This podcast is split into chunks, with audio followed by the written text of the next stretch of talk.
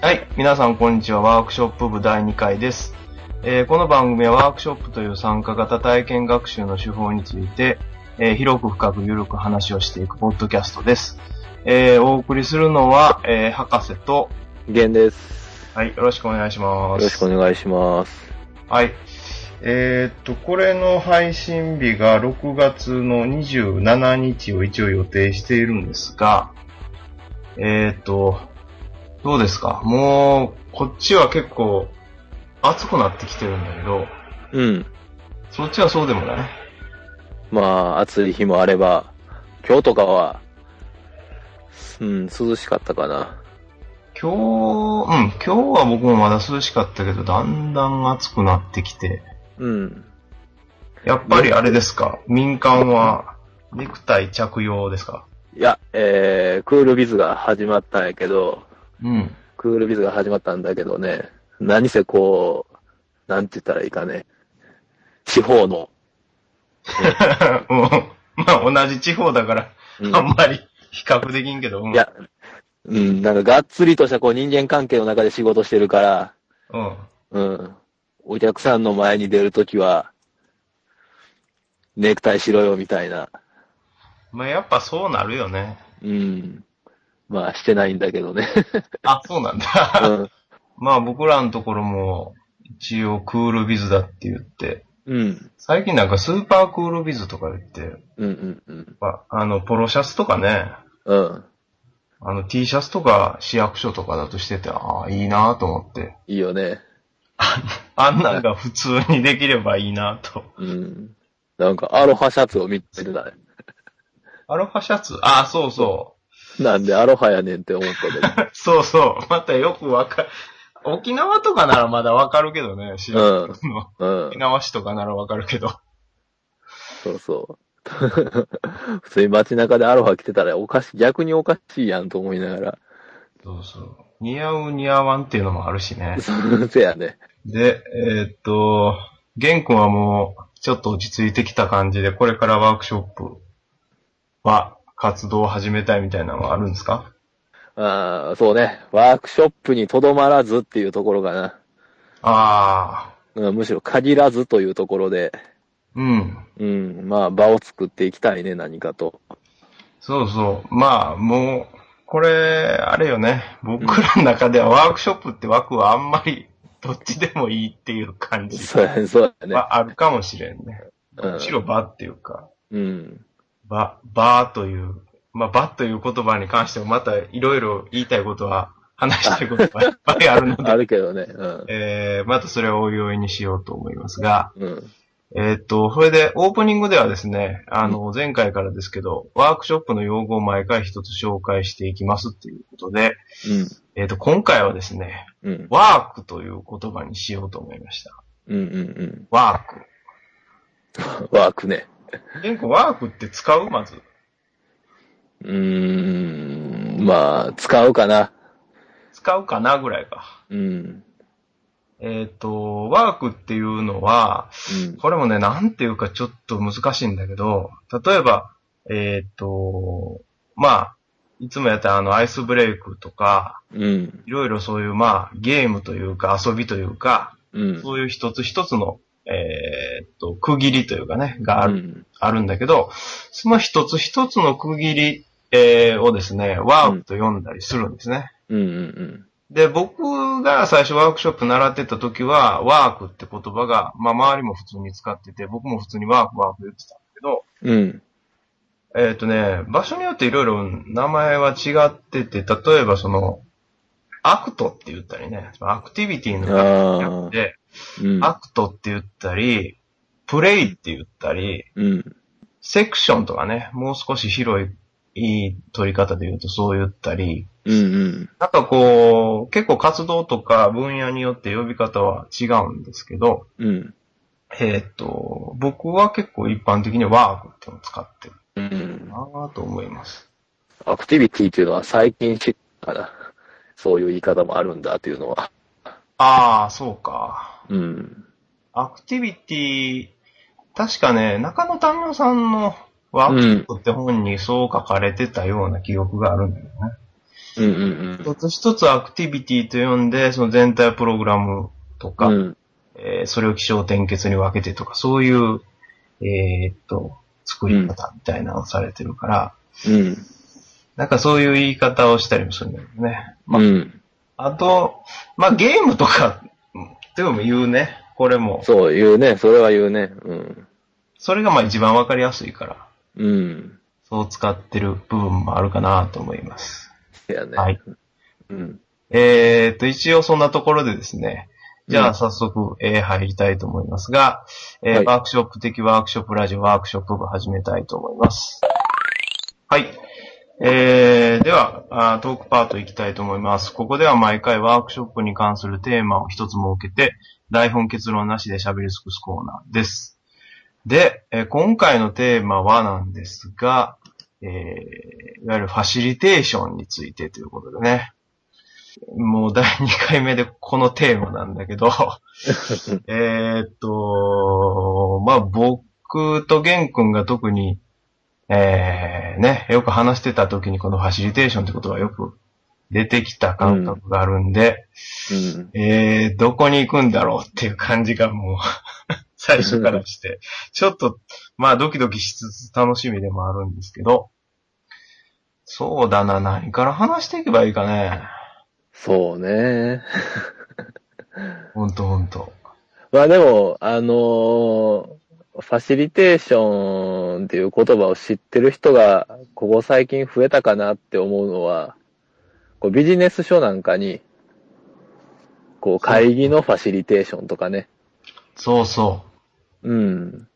あのー実は僕がワークショップ最初勉強してた10年ぐらい前。まあうん僕の周りだけだったかもしれないけど、うん。あんまりファシリテーションって言葉は使われてなかったんだよね。うんうんで、どっちかっていうと、その、ファシリテーターって言葉の方が、うん。うん。えっ、と、言われてて、うん。で、ファシリテーターの意味は、ワークショップをする人のことをファシリテーターというん。ううんっうん。てて、で、あ、じゃあ、あの、今日はあなたがファシリテーターね、みたいな話をしてて、うん。仲間内だったら、あの、ファシリテーターっていうのを縮めて、ファシリファシリって呼んでたんだけど、うん。だからファシリテーションって言葉はね、もうちょっと後なんだよね。うん。急にそれだけそうね。メジャー感が出てきたのがね。うん。そうだよね。なんか、こう、一つのね、スキルみたいな感じで、最近は、よく取り上げられてる気がするけど、スキルね。うん。な、な、まずど、どういう意味合いなんだろうね。その、一般的な意味合いは。 いやー、まあでもなんかその、進行するとか、進行役とか、はいはいはい。うん。っていう意味で、こう、ね、ファシリテーションで使ってんじゃないかなと。うん。うん。会議とか、そうそうそうそう。なんか、あーまあ、その、なんていうかな、会議によっても、例えば、きあの、企画会議とか、うん。えーっと、何かを決定するための会議とか、うん。そういう時に、その場をうまくこう、進行していくやり方みたいな感じかな。そうやね。どんなこと言われてるんかね。わー、どうやろうね。俺もその手の本は、タイトルしか見てないから、そうなんよ。僕もね、知らないのよ、その。うん。何言われてるんかとかねう。ん。まあでも、 本になるぐらいやから、よっぽどうまいことを会議が進むんやろうね。いやー、僕はだいぶそこら辺は疑問符つけるけどね。そらね、こっちの立場とすればね、だから本の著者にすれば、 こうやったら会議がうまくいくんだっていう。多分それ、自己啓発みたいなニうん。ュアンスが強いんじゃないかなと思うけどなあのーまあ、そのワークショップに近づければね、うんそ。の、ワークショップっていう場の中でうまく進行していくのって、うん。なんていうかな、あんまりマニュアルとか、そういう感じじゃないんだけどね、そうやね。言うとうね。ん。うんだから、結構、その、本読んでものすごい、よし、これでやってやるみたいな感じで、なんかこう、ポストイットと、うんうんうん。あの、模造紙持ってきて、どうだみたいな感じでやると、あれあれみたいなになりそうな気が、 そうだね。けどうな。んうんうんうん。まあ、なんかね、それ自体がこう、カチッとした型のあるワークショップであればね、まだね、うん、会議もスムーズに進むかなとも思うけど、持っていく形になるからさ、うん、ある程度はその、その場に合わせたものになるやん。うん、そうだね。場によっても、例えば、思ったより広い場になったり、狭い場になったり、うんうんホワイトボードがあったりなかったりね。うん、うん、その、時々によって、合わせていかないといけないから、こっちから。うん、そうすると、あんまりパッケージ化されたもんは、うん、その、パッケージが最適になるような場所以外では、なかなか使いにくいよね。うん、うん。そうね。結局そういうものを準備しないと、そのファシリテーションはできないっていうことになっちゃうもんね。そうそう。うん。だからさ、結局その、なんか、ポストイットがあれば、変わるみたいなうんうん感じにうんなってんじゃないのかな結論言うと。うんうんうんうん。まあね、よく使うけど、俺も。あ、結構使ってるんだ、ポストイットね。うん。なんか、俺の得意分野がどちらかっていうとそっちやからね。うん。会議じゃないけど、意思決定とかのための、うん、意思決定かな。意思決定とか、こう、新たなアイデアを生み出すような、こうね、創発とかっていう言葉使われるけど、そういうのを生み出すためのまあ場を作ってんの、作るのが、そういうのが好きでやってるから。そうか。うん。あのーそういう場で玄君が一番大切にしてる、まあ、ファシリテーションは何なんですか主役がこう、あのそこにいてる人やから、自分はあくまできっかけであって、主役が、えー、常にそこにいるというか、参加者が主役だっていうことそうそうそうそう。で、その人たちがどうすれば、どうすればっていうか、別に無理強いするわけじゃないんだけど、なんていうかな、こう、例えば発言しやすい環境とか、うん。うん、人の意見を聞きやすい環境とか、まあそういうものをこう、少しずつ整えるというのが自分の役割かなと思ってファシリテーションしたりしてるけどね。それは、どういう風にしたら整う かないやー、整わないよ、最終的には。あ、そう、あれそうなのあれはい。うん、そう、だから完璧に、要は、完璧にみんなが、なんていうんかな、好きなこと言えて、うん。うん。完璧にみんなが人の話を聞いてっていう、うーん、まあ、バーなり会議なりとかっていうのは、やっぱないよね。人対人でやってるから、どうしても喋りたがりの人がずっと喋ってる時もあれば、はい。うん。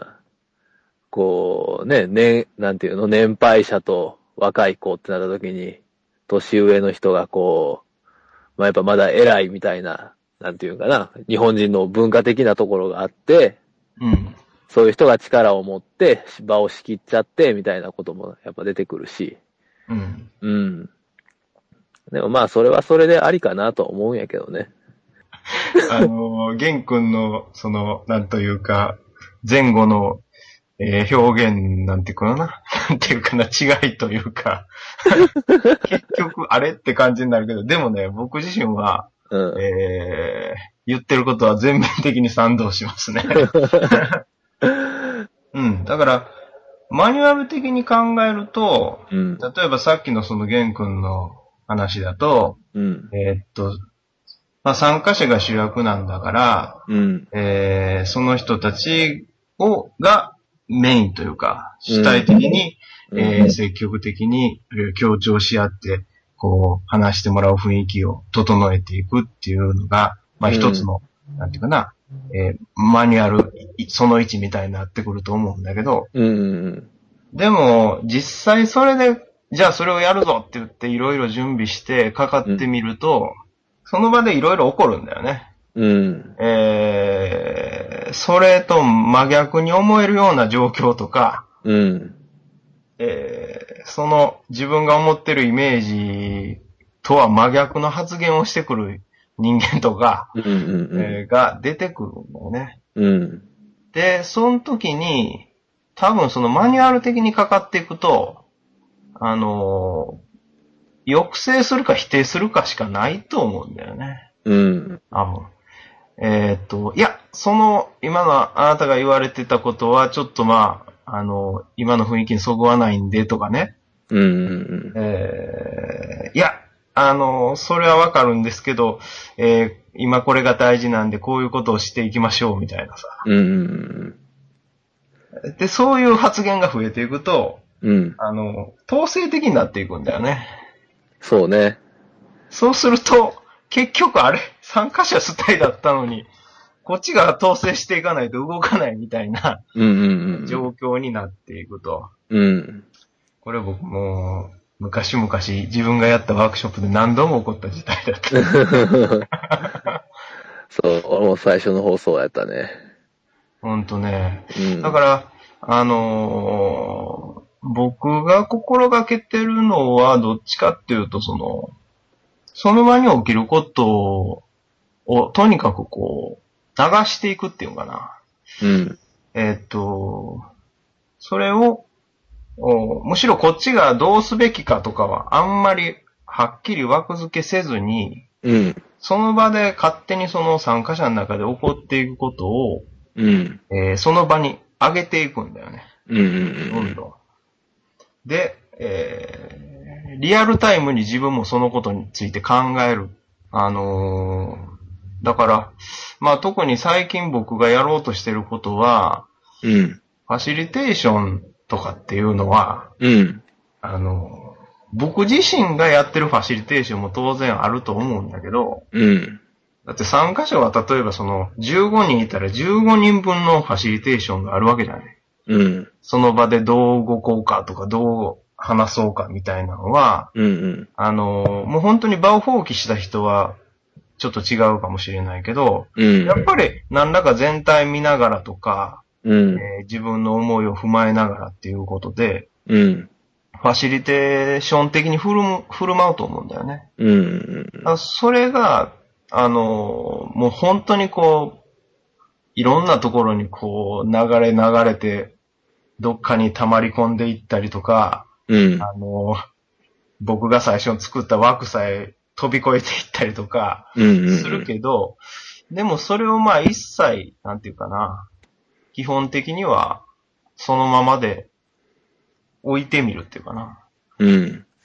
で、まあ、場合によってはこっちも慌ててみるっていうかな。うん。いやー、こんなのありましたね。どうしましょうかみたいな。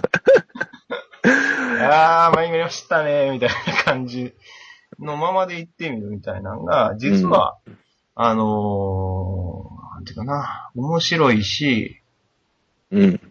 参加者のことを一番尊重しているあり方でもあるし、うん。うーん。ひょっとしたら、なんていうかな。まあ、あんまり社会では実現していないような、こう、創発的な場作りになっていくきっかけができるんじゃないかなと思ってるんで。うん。そうやね。でもね、これがきついんだよね。きつい ね。正直きついね。うん。もう仕切ることができればどんだけ楽かと思うよね。いつもそうだね。これは、これは楽なんよね。正直。仕切った方がめちゃくちゃ楽。ね。なんか自分の思う方向に持っていくことができるから。そうそう。うん。でさ、やっぱりさ、なんていうかな、前回も話したけどさ、あのーうん。何らかの対価を求めてくる人だっているわけやんか、その参加者うだん。から、あの、500円払ったら払った分だけとかさ、うん。 1000円払ったんだったら払った分だけっていう、あのー何かを提示してよっていうか、影響を与えてよっていう部分がさ、うん。うん。あるからさ、うん。そのやってる進行役である、なんか例えば僕がさ、うオん。ロオロしてたらさ、うん。あのーどういうことってこ ことになるよね。なるね。それは怒りがちよね。怒り出すんだよね、だから。 うんな。大きなクレームがドーンってくるからね。そうそう。どう、何をしたいんですかみたいなこと言われてさ。僕実際あるけどさ。うんうん。 何をしたいんですかとか言われて。いやいや、あなたはどうしたいんですかみた いな。そうするともう喧嘩みたいになってくるしさ。そうそうそうそう。なんていうかな。価値観が重要っていうかな。うん。そうね。こう、ありのままをね、自分にしても他者にしても、受け止めれるだけの器ができてくれば、本物よねってこう、思えるかな。多分ね、そこら辺が本当のファシリテーションだと思うんだよ。 うん。まあ、例えば待つとかね。うん。あの、待ってみることってすごい大事で、うん。例えばそうだな。例えばこう、えー静かなワークショップとかやってるときにさ、うん。あのー、沈黙の時とかさ、うん。うん。えーが起こったりした時に、うん。あのー、どんだけ慌てずにいられるかっていうので、うん。結構経験の度合いがわかるっていうかね。うん。あとまあタイプの違いがわかるよね。うん。待つな、だいぶ。あ、言語待てる。うん、待っちゃうな。1時間でも2時間でも。 1時間2時間の待ちは、大変だよね。うん。まあ、でもその時はさ、こう自分が例えば仮ファシリだったとしても、まあ自分なりにいろいろその時間で考えることもあるし、うんうん。うん、でさ、まあ、バー自体が非常に自律的になっていれば、うん、結構沈黙の中でも、あの、そこにいる人たちは、いろんなこと考えてるんだよね。そうそうそうそうそあの、向き合ってるっていうかね。う、うん、で、それはなんか感覚的にわかるんだよね。うん、うん、だからまあ安心していられるっていうか。うん、でもさ、こうマニュアル的な考え方で言うとさ、うん、沈黙は、あの、10分までとかさ、うん、うん、うん、そういう風にこう、あ、沈黙、そうやって書いてあるとさ、あ、10分までなんだと思って、じゅ 10, 分は待たないといけないとか言って、こう、時計見ながらじっと待ってたりとかさ、そううん、なると、逆にその、場が読めないっていうかさ、そうやね。わかんないよねう。ん。そう、だから司会進行とファシリテーションは違うんだよっていうね、そうだよ。違うんだよ。これはちょっと大きいポイントかな。なんかさ、新、司会進行ってことになるとさ、うん。場がきっちり収まっていくイメージじゃない。うんうんそういうこと期待されるわけじゃない。うん。うん。あの、いろいろハプニングはあったけど、なんとか終わったとかさ、うんうんあるいはなんか一つの議題に収まりましたね、みたいなのが尊ばれるけどさ。うん。うん。ワークショップは、まあ、ぶっちゃけ言うと、結論が必ず決まるとは限らないからね。そうやね。あのーどこ行くかわからんけど、うん。あの、その流れに乗って行ってみましょうよ、皆さんって感じなんだよね。うんうんうん。なんていうかな。目的地がないけど船を出そうかみたいな感じでね。うんうんうん。船にちょっと乗ってみてくださいよみたいな感じで。うん。ひょっとすると、ナンパするかもしれないし、えー自分たちがあー考えていた目的地とは全然違う港に着くかもしれないけども、うん。えーでもまあ、皆さんもうなんかあんまり頭でがっちり考えてもあんまりいいアイデアも出てこないようなんで、みたいな。 うん。だからあのーどっかよくわからない船に乗ってみませんかみたいな。うん。そういう心境うんうんの中で、あの、そこの、まあ、船長みたいなポジションでどうやれるかってことなんだよね。そうやね。うまいこと言うね。えあ、本当うん。いやいや、あの、もうね、できるだけ一生懸命こういうことを説明しようと思ってた時期があったのよ。うん。あの、要するにさ、あの、うん僕って結構、あの、最近やってるやつは、うん何にも紹介とか説明せずに始めるわけよ。うんうんうん。そうするとやっぱりこう、不安になる人とか怒り出す人とかが出てくるので、 うん。あのーわかりやすくね、うん。簡潔に説明したいといつも思ってて、うんうん例えばいつも考えてるんだけどね。うん。うん。でもな、あんまりそういうのってまだ受け入れられないんだよね。そうだね。どちらかっていうと、こう、ちょっとディープな世界みたいな。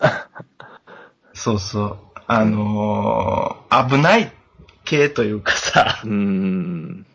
一般的に取られてる方法論ではないからね。実を言うとね、うん。そうだね。なんか見た目はちょっとこう、スタイリッシュな、うん、うんあの、新しいトレンドみたいな感じで、うん。うん。まあもうあ、もう さすがに新しいトレンドっていうとこもはないかもしれないけどね。うん。あの、一つの手法として、あの、確立されたもんでみたいなんで、うん。あの、かっちりしたイメージがあるかもしれないけど、うん。中はもう、ドロドロというか、 えーぐちゃぐちゃというかね。うん。そこでどうできるかっていうことだからな。うん。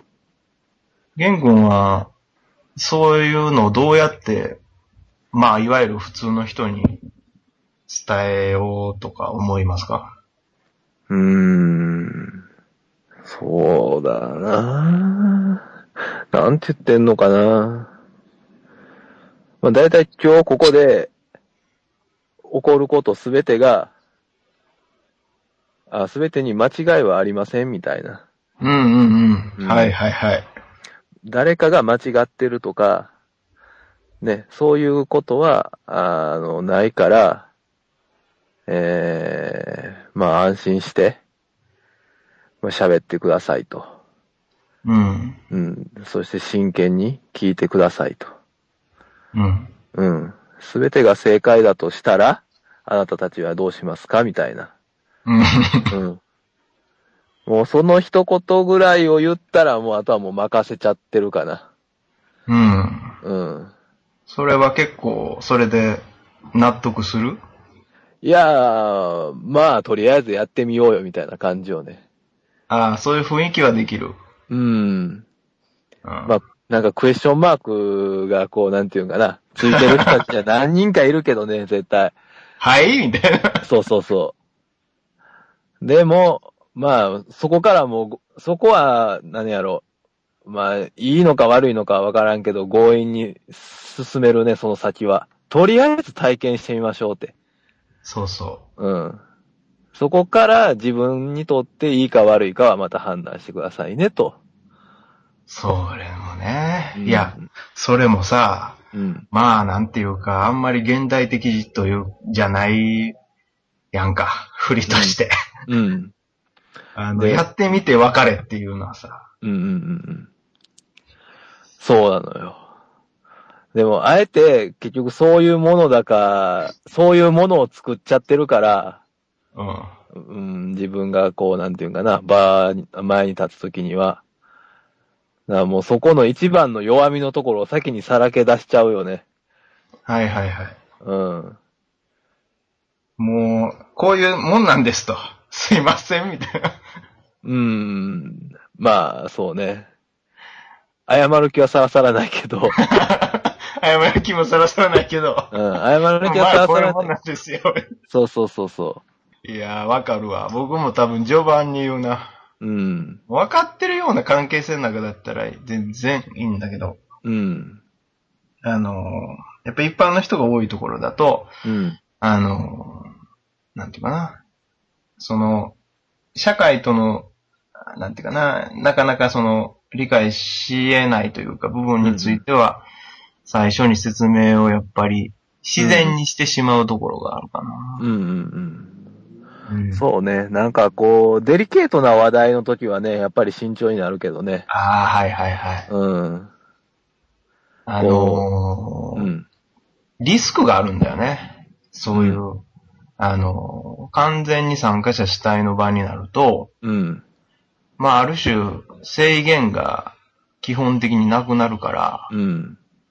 まあ、例えばその、誰かの主張に対して他の全員が、あの、批判的な状況になったりとかね。うんうんあの、お互いの価値観がそのまま出てくるから、うん。うん。ちょっとまあ、偏見的な、差別的な見方とか発言が出たりとかもするしね。うん。それはしょうがないんだよね。そう。でも、さしょうがないんだけど、あのー、いつも心がけてんのは、要はそういうしょうがない状況が仮に起こったとしても、まあ、来てくれた人には、誰一人こう、傷ついて帰ってほしくはないのよね。はいはいはい。うん。だから、事前にできることは、しておくっていう意味で、自分の先に弱みをさらけ出しとく。うんうんうん。うんそうそうそう。まず自分が犠牲になる。ああ、わかるわ。うん。だから、なんでってこう、クエスチョンマークついてる人たちの中には、やっぱりこう、攻撃的な人もいるから、うんそれなんですかと。ふざけんじゃないよと。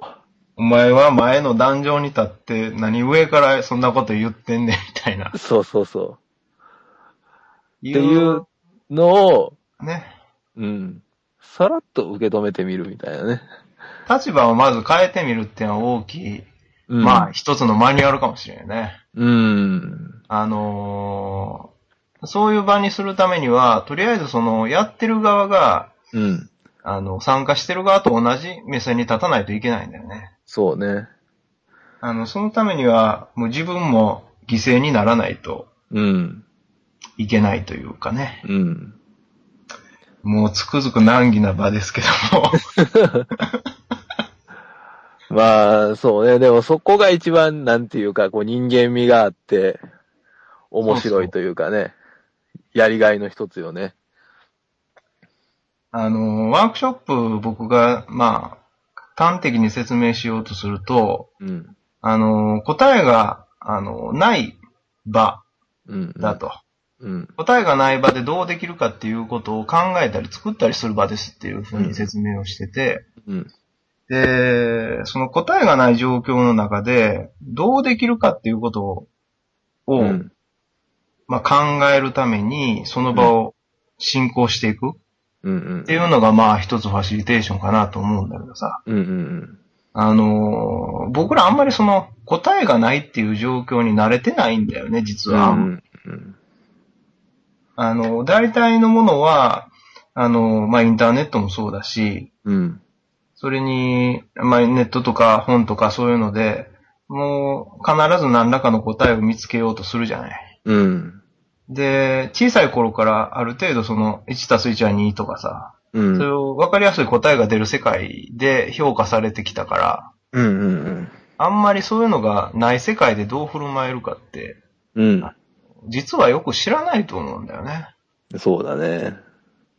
だから、そういう知らない場で、どうできるかっていうかな。うん。で、それを考えると、実は僕らが一般的にやる手法では、うん。うん。あの、あんまり有効じゃなくてね、うん。あの、一種、まあさっきポロッと出たけど、その、待ってみるとか、うんえー、すべての人たちが同じ目線に立って全体で考えてみるとか、うん。うん。いうようなことが、まあこれはワークショップの僕の経験的に言うと重要うん。だと思うからね。うん。うん。まあちょっとでもそういう価値観が広がってくれれば、うん。あの、僕らももうちょっとやりやすくなるんだけ ど、ある。まあ、まだまだ先やろうし、もしかしたら一生来ないかもね。うん。なんか怪しいとか、なんか変だね。そうそう そう。一部の、一部の気づいた人たちが、ね、そういうのを求めて参加してくれるかなっていう。もうね、そういう思いで来てくれた人は大歓迎ですよ。うん。どうこそって感じだよね。ほんまにね。うんうん。じゃあもう一緒に、えー、ね、この船に乗りましょうって感じです。うんうんすごい嬉しい気持ちになるよね。うんうん。うん。まあ、そんな場作りを これからもやっていくということで、 ええ。ファシリテーションかなまあ、こんな感じでいいかな。 結局場作りの話になったけど。ちょっまあ、と、ね場づ場作りがファシリテーションということで。そうね。はい。うん。なんかあるわ、と言語は。いやー、まあ、またまた、いずれ出てくるでしょもうね、この話多分何回も出てくるかもしれないんう。でう。ん、うん。えー、まあ大体でもお互いね、こんなこと考えてますっていうか、うんちょ。っと変わった視点で見てますっていうところが伝わればいいかなと思って、まあ、それだはね。お互い話せたかなと思いまうす。ん。はい。ではこれでトークパート終わりたいと思います。はい。はい。えー、では、あー一発アイスブレイクです。このコーナーは毎回一つアイスブレイクワークを、えー紹介するコーナーです。えっ、と、それでですね、えー今回、えー紹介するアイスブレイクは、えっ、と、いわゆるこれ、王道ですね。よく見ます。えっ、とね、いろいろ、えー呼び名はあるんですが、まあ、結構言われてるやつで言うと、共通点探しってやつです。共通点探しっていうことをどんなイメージがあるいイ メージないか。うん。いや、まあでもよくやるのはね、新地が一緒の人を探すとかね。そうそうそうそう。そういうやつですね。うん。これはね、本当によく見ますね。うん。で、大体その、僕は2パターンあるかなと思ってて、うん。一つは、こう、ある人グループがあって、そのグループの中で、あの、例えば、そうだな、あの、好きな季節はとか、うんうんあるいはまあ、えーす生年月日の月は何、何月ですかみたいなんで、うん。うんうん。共通点のある、あの、グループにそれぞれ分かれてもらうっていうようなパターン。うんうんうんか、それか、あの、グループがまず一つあると。で、まあそのグループは例えば二人とか、うん。あるいはもっと多く人数いるけど、その一つのグループの中で共通点がどれだけあるかを探すっていうような、うんうんっていうのが大体僕が見たんで多いかなと思うパターンかな。うん。うんうんこれは玄君も受けたでしょうん。うん。一遍ぐらい、一遍二遍はね。うん、よく、よくやるよ。よくやるよっていうか、よくす、うん、あるよね。うん。うん。一番まあ、あの、やりやすいっていうか、うん。まあ、まず分かりやすいよね。例えば、まあ自分の生年月日とかなら、ほらみんな生年月日あるから、うんと。りあえず集まるかっていうことで、まあ最初そんなに積極的じゃない人でもこう乗りやすいし、うん。好きな季節はとかさ、そういうの、でもまあ、あの発想がしやすい。うんうんで、しかもこう、まあいろいろパターンあって、例えば、その春夏秋冬に分かれてて、そのブースにそれぞれ行くみたいなのもあるけど、うん。うん声を掛け合ったりしてね、僕は春だとうんうんか秋だとかそういう風に言って集まるから、うん。動きがあるし、かな。えーっと、お互いそれを共有するきっかけができるわけ。お互い触れ合えうるんかな。そういうのもあるし、うん。それから、いろいろ多分バリエーションがあるんだよね。うん。あのーその集まったグループで、例えばまあ、あの、春がどんだけ好きかを発表してもいいし、うん。だからそのファシリテーターがそれぞれインタビューして、どうして春が好きなんですかっていうのを聞いてもいいし、うんうん。で、あのー例えばその春グループの中で、うん。どうしてそれが春がこんなにいいのかっていうことを深み合ったりとか、うん。えーっと、それをこう、他の夏グループとかに春はいいですよ、PR してもいいし、うん。うん。いろいろバリエーションができるしね。うん。で、あのー例えば、テーマに沿ったよりこう、深い質問もすることができる。うん。例えばそうだな。それはまあ自然体験のワークショップだったら、うあん。なたは自然の中でどういう自然が好きですかとか、うどんな。具体的な風景を見るのが好きですかみたいな質問をすれば、うん。それによってこう、分かれて、お互いで深み合えるとかね。うん。うん。で、もうその後の展開もしやすいし、うん。まあ最後だけ何グループにしようとかいうのを決めてて、その質問を投げて、じゃあその3グループで次のワークに展開していくっていうやり方もしやすいし、うん。非常に、えー時間も柔軟に決めれるし、そうやね。使い勝手がいい。使い勝手がいい。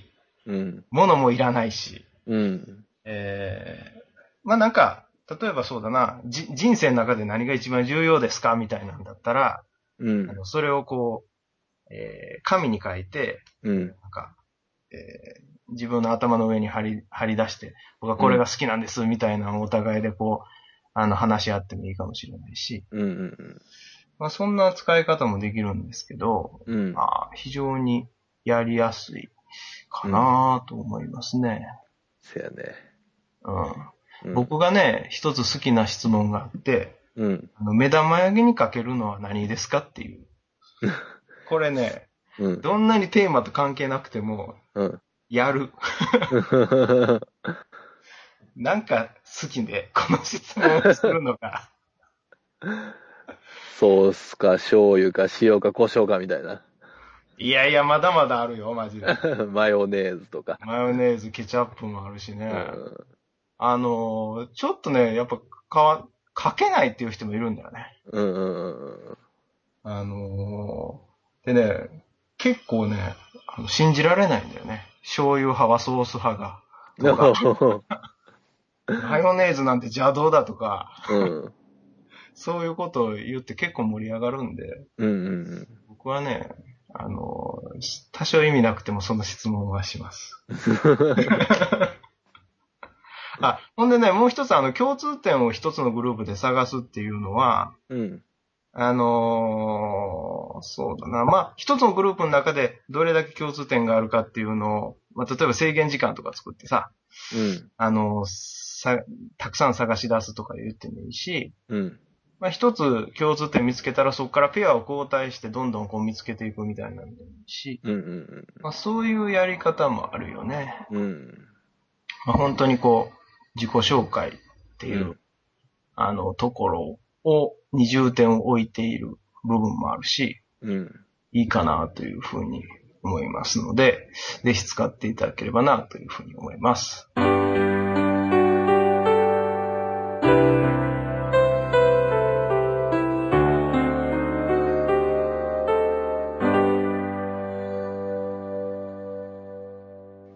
はい。